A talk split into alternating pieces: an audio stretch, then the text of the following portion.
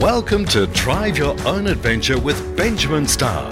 With holiday parks and resorts across New South Wales and Queensland, find your dream destination with Ingenia Holidays. Okay, well, we're driving our own adventure. We've had so many adventures, and then we get to these wonderful destinations. And this time, we're in Ingenia uh, Park here in uh, the wonderful place of Cairns. And uh, we have a special guest joining us today. We're going to talk about the Great Barrier Reef. We've heard all about it. We've probably been out there as kids with our families. We haven't gone back as we've become adults. But the poor old reef is having a bit of a battering of late, and we need to explain what Stuart does here. It's a very interesting job. So, Stuart Christie joins me, CEO and co founding director of the wonderful Reef Restoration Foundation. How are you? Thanks very much for having me here, Ben. All the way from Scotland, like the Skyfall movie. Was it that cold over there? It's uh, pretty cold and pretty chilly over here, but I'm very fortunate we've defrosted since we've come to beautiful Cairns. Now, you got to Cairns, and we were just talking about the reef and, and your passion for going out to the reef all the time. So that must be pretty cool. You live right on the doorstep of the reef. We just take that the fact that because the reef's there and it's in the ocean, um, it's the same all the time. But uh, that's not the case, is it? No, it's, con- it's constantly evolving and changing and stuff. And, you know, this reef has been around for somewhere eight, 10,000 years. And, Yeah. And it's constantly changing. But it's, it's like any living organism, Yeah. it, it changes and adapts to, it, to its environment. But uh, We've heard a lot in the media, and last year, you know, um, the Prime Minister donated a lot of money to the reef. Um, in cities, people probably would sit there and scratch their head and think we'd rather a hospital. Why is it important that we save the reef, and is it really that bad? Yeah, so I mean, the the reason it's important, even from an economic perspective, Yeah. it's it's one of uh, it generates something like over six billion dollars a year. It supports over sixty thousand jobs, and effectively, it's one of the seven you know um, wonders of the world, natural wonders of the world, and Mm-hmm. it's in our doorstep. So, I think we have a responsibility to look after something that's uh, that's that valuable, and uh, and particularly for our community. It supports a significant amount of jobs up here in Cairns, and Yes. it's something that we absolutely have got to look after. When we come to the reef, is it the temperature of the water that's killing the reef? Is it pollution from runoff, or is it a combination of the whole lot? Yeah, it's a it's a combination of the whole lot. I mean, up until four or five years ago, the the, the primary threat to the reef was water quality. But effectively, with increasing kind of emissions, the, the threat around climate change is probably the biggest threat. And and how that translates is that as you know water temperature increases, effectively that then starts impacting the coral health and also the, the likelihood that we're going to get much more intense cyclones. So the frequency of having category five cyclones will become much more. Um, uh, So a category five for say so so the the reef is literally algae you were explaining before to me, and so when the temperature rises, the algae dies off, and then this is why we call it bleaching because the the, the reef goes well uh-uh, I don't don't feel well, bang and gets rid of it. Now, is the reef dead at that point, or is it still alive, or is it gone into like a shock mode?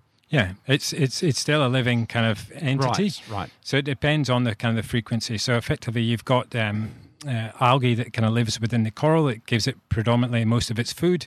When the water temperature heats up above a certain temperature, it spits it out. Um, If effectively that temperature doesn't drop reasonably quickly, um, you know the the, the algae um, will leave predominantly, and then effectively the corals will die off over time.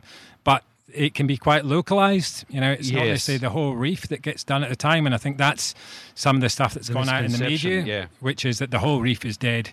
It's generally kind of localized in particular areas, and some areas of the reef are much more kind of resilient. So even if you're swimming over, you know, the, as a bleaching event is happening, you can be swimming over a section of reef. There'll be a series of corals that are dead, but there's other corals that effectively are living and are, are alive Are and alive. doing doing doing well. And that's what we're trying to do is to kind of identify those corals that have basically have withstood the bleaching event, take cuttings of those corals. It's a bit like taking cuttings from a plant. You know, you know, you've gone to somebody's backyard and you, Oh, you can go- actually cut coral, can yeah, you? and that's Really? what we do. So we, we, we take those corals that that we know have kind of withstood the last couple of bleaching events. We take a cutting of that coral, Yeah. we chop it into these little pieces. Hmm. We hang it on these things that look like underwater Christmas trees. They Mm-hmm. float in the water. By by cutting it and hanging it on the trees, it effectively accelerates the growth of the coral. And then after sort of six to nine months, we take those corals, we plant them on the reef, we leave some of them on the trees, we chop them up again, restocks the tree, and then we get this cycle Oh of just kind of keeps And going. Australia, what is the only country that's worked out how to do this? No, what's quite sad is that we're probably the only country in the world which isn't doing it. So we were the first uh, organisation to Oh. do this in Australia. This has been done the last 10, 20, 30 years in Southeast Asia, throughout the Pacific, Florida Right. Keys, the Caribbean. But because our Great Barrier Reef has been the most natural, resilient Yes, system, yeah. there hasn't been a need until this point. And I think it's also a bit of the Australianism. She'll be right, mate. Be right. Australians are very lazy like that, aren't they? She'll be right. Yeah, well, but, but it's also we we've got this World Heritage site, which is Yeah. you know, and it's it's based on its natural values. So I can understand that people haven't wanted to interfere to a certain degree. Oh, yeah. But, but you know, with with the with the reef in in this state, like how how much of it would you say is unhealthy? yeah, it's it's again it's patches. So there's Right. there's some really great spots. Uh, Yeah. And even I was out last Wednesday swimming around. Effectively, two years ago there had been large areas that which had been really bleached. Those areas have kind of come back. Yeah. You know, there, there's areas which are really showing signs of kind of regrowth again. Sure. And then there is areas which are kind of covered in algae and haven't come back. But it's not this kind of blanket, it's all dead and it's all dying. You know, there's still a lot of hope and optimism. Mm. And what's the, thing with the starfish you were talking about? What what what? How did that come about? Yeah, so there is crown of thorn starfish. So Yeah. they're natural predators that kind of go around generally eating kind of coral to kind Yes. of break it down and kind of do it. But with um, the kind of the water quality that's gone out, so a lot of um, the the water quality, the water that goes out in the rivers, kind of comes from agricultural runoff. So there's pesticides, fertilizers yeah. in there, and the fertilizer tends to accelerate the growth of those crown of thorn starfish. Oh, really? So in certain areas, you've had swarms of these pests which are just going through and eating Killing everything. chunks of coral. So they might be. So you have to control them. So th- there's programs in place which were unheard of 10, 15 years ago. And there's now divers which go out and spear these uh, crown of thorn starfish and take them out. So some of them are taking maybe 80,000 a week in particular areas. Are you serious? And how Yeah. big are these stars? So they they're generally about sort of three four hundred millimeters wide, but they can they can be up to kind of you know significant. um, Wow. You know, and these things are something that that until 10, 15 years ago, people just Didn't left even- alone. Yeah. Now they've become a, a, an enemy. Yeah, and and the systems kind of it's that whole thing before you sort of said, well, look, you know, generally the system's in balance. As soon as the, something happens which sets it un- un- unbalanced because the amount of interference that we're having with the system, it then puts it out of sight. you Yeah. know? And I suppose you were talking about category uh, five um, cyclones. yeah. People in Sydney and Melbourne don't understand that sort of stuff, but um, the reef can only take so many hits. Yes, I mean, it, it, does it actually have roots? The- the- It does the- have a root system so, in the sand. No, so effectively, what happens is that you have these kind of hard substrate, and the kind of the coral just kind of attaches it to it. So it's Right. got these kind of almost kind of glues itself onto Right. the rock. And, and some of the corals, particularly the hard corals, can be quite brittle. Right. So if you've got these massive, Like you imagine these massive waves coming through, Bang. And they just smash the coral off the substrate, you know. Yeah, yeah, yeah. yeah. And and the fast growing branching. it's the first thing that'll get hit, won't it? it's the first thing that gets hit, you know. Right. And and some of that that's a way naturally also of it breeding because some of the, the fast growing coral just snaps off, effectively tumbles along, gets wedged into another piece of coral, and then it grows again. So hmm. there's two ways it grows: either sexual propagation Yes. or or asexual, which just means you snap it off, stick it in, and off it goes. And that's all we do is just mimic that Yeah. natural processes. When we snap it off, we just put it somewhere that there's more likely to grow. For families listening into us, what advice do you have to them? Like going out to the reef, are humans going out to the reef also contributing to its demise? Yeah. Is that part of the, the tourism management plan that has to be in place for all this stuff? I mean, there's a lot of boats that go out there. Absolutely. So, you know, just now we are the world's best practice managed reef uh, effectively Right. on the planet. So, the operators that operate out of, you know, in the Great Barrier Reef have got to operate to really significant kind of standards. So, Yes. so if you're going to visit any reef in the world, Yeah. Great Barrier Reef is probably the best reef to manage. Like anything, we've all got impacts effectively with wherever we kind of go. And the, the, the reef operators are constantly kind of evolving and changing. But Yes. I think that you can be assured that actually, you know, there's an opportunity for you guys to kind of come up here, mm. get involved and, and where we want to go with the kind of the coral nurseries over time, as they get bigger, there's going to be opportunities for uh, tourists to kind of be and grow and be Yes. involved in planting the coral back on the See, reef, that's you know? an amazing thing, and I suppose there's there's courses that TAFE haven't even designed yet to do with. I mean, we teach people how to be nurserymen and women, but maybe this is the the new wave. Absolutely. So, out of a disaster, something good sometimes happens. Yeah, absolutely. And just now, like the tourism operators, they have safety, customer service, Sure. quality, you know, in there. And what we see kind of going forward is that each of those operators will then have kind of coral restoration as part of their business model. And that's the thing that, you know, people will then be able to involve. You know, just now, you, you when you book a flight, you can Mm. Offset your emissions by planting some trees. Yes. What we like to see is not only planting trees, but planting coral. That's a great idea. Just now, we have a volunteer program.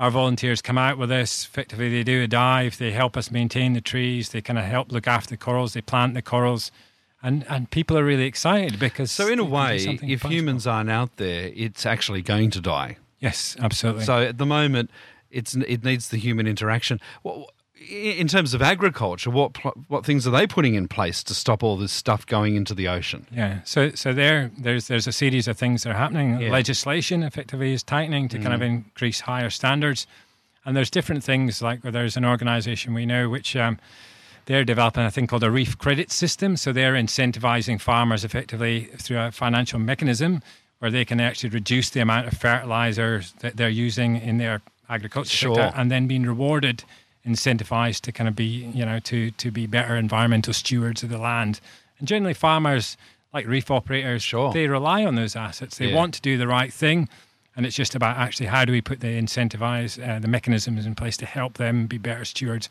and reward them for doing it you know Sure, sure, sure. Can people donate to your cause at the moment? Oh, they can. yes So, so how do they do that? you can adopt a coral you can adopt a branch adopt a Oh, that's tree cool. sponsor a nursery so you know log on to our website Yeah, reefrestorationfoundation.org Yeah.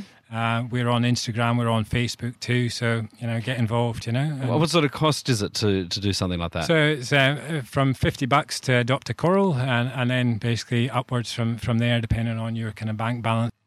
what do you appreciate about the reef? And what, when you're out there, what is the sound that comes into your head that represents the reef? If we were to talk about a sound effect,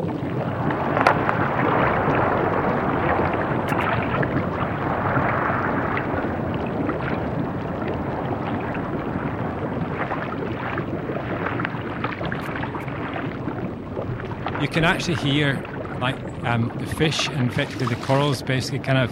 There's a, there's almost a kind of a small kind of music kind of Yeah. happening in the background. So when if you go out and swim over a reef and there's a dead reef, there it's quiet. yes. If you're swimming over a live reef, it's amazing the kind of the noise, and that's one And, of the. and how would you describe the noise? Is it is it something we can replicate? Yeah, it's, it's almost like a small kind of symphony orchestra, actually, with Really? just like a modern symphony orchestra Yeah. with different kind of sounds, kind of. And there's different chirping and different noises and kind of. It, it's and that's one of the things you can indicate on how healthy a reef system is Yeah. is by the noise that kind of comes from it, you know. And the and the fish life out there has that been impacted because of the reefs as well? Is that having another problem as well? Yeah, because something like uh, 25% of the world's marine or Yeah. fish stocks kind of start or at some point spend time in uh, Great Barrier Reef. It's probably like a hospital for people to recover, the fish to recover, and Absolutely, it's, birthing it's- ground. It's, it's their structure and their, their it's where they feel safe. Yes. it's where they can kind of feed. Yep. You know, if there's no reef, there's no fish. You know, and and that's one of the things that we've seen. Um, the last I was out a couple of months ago, and even where our nursery is, um, there was um, schools of fish swimming Yes. through it.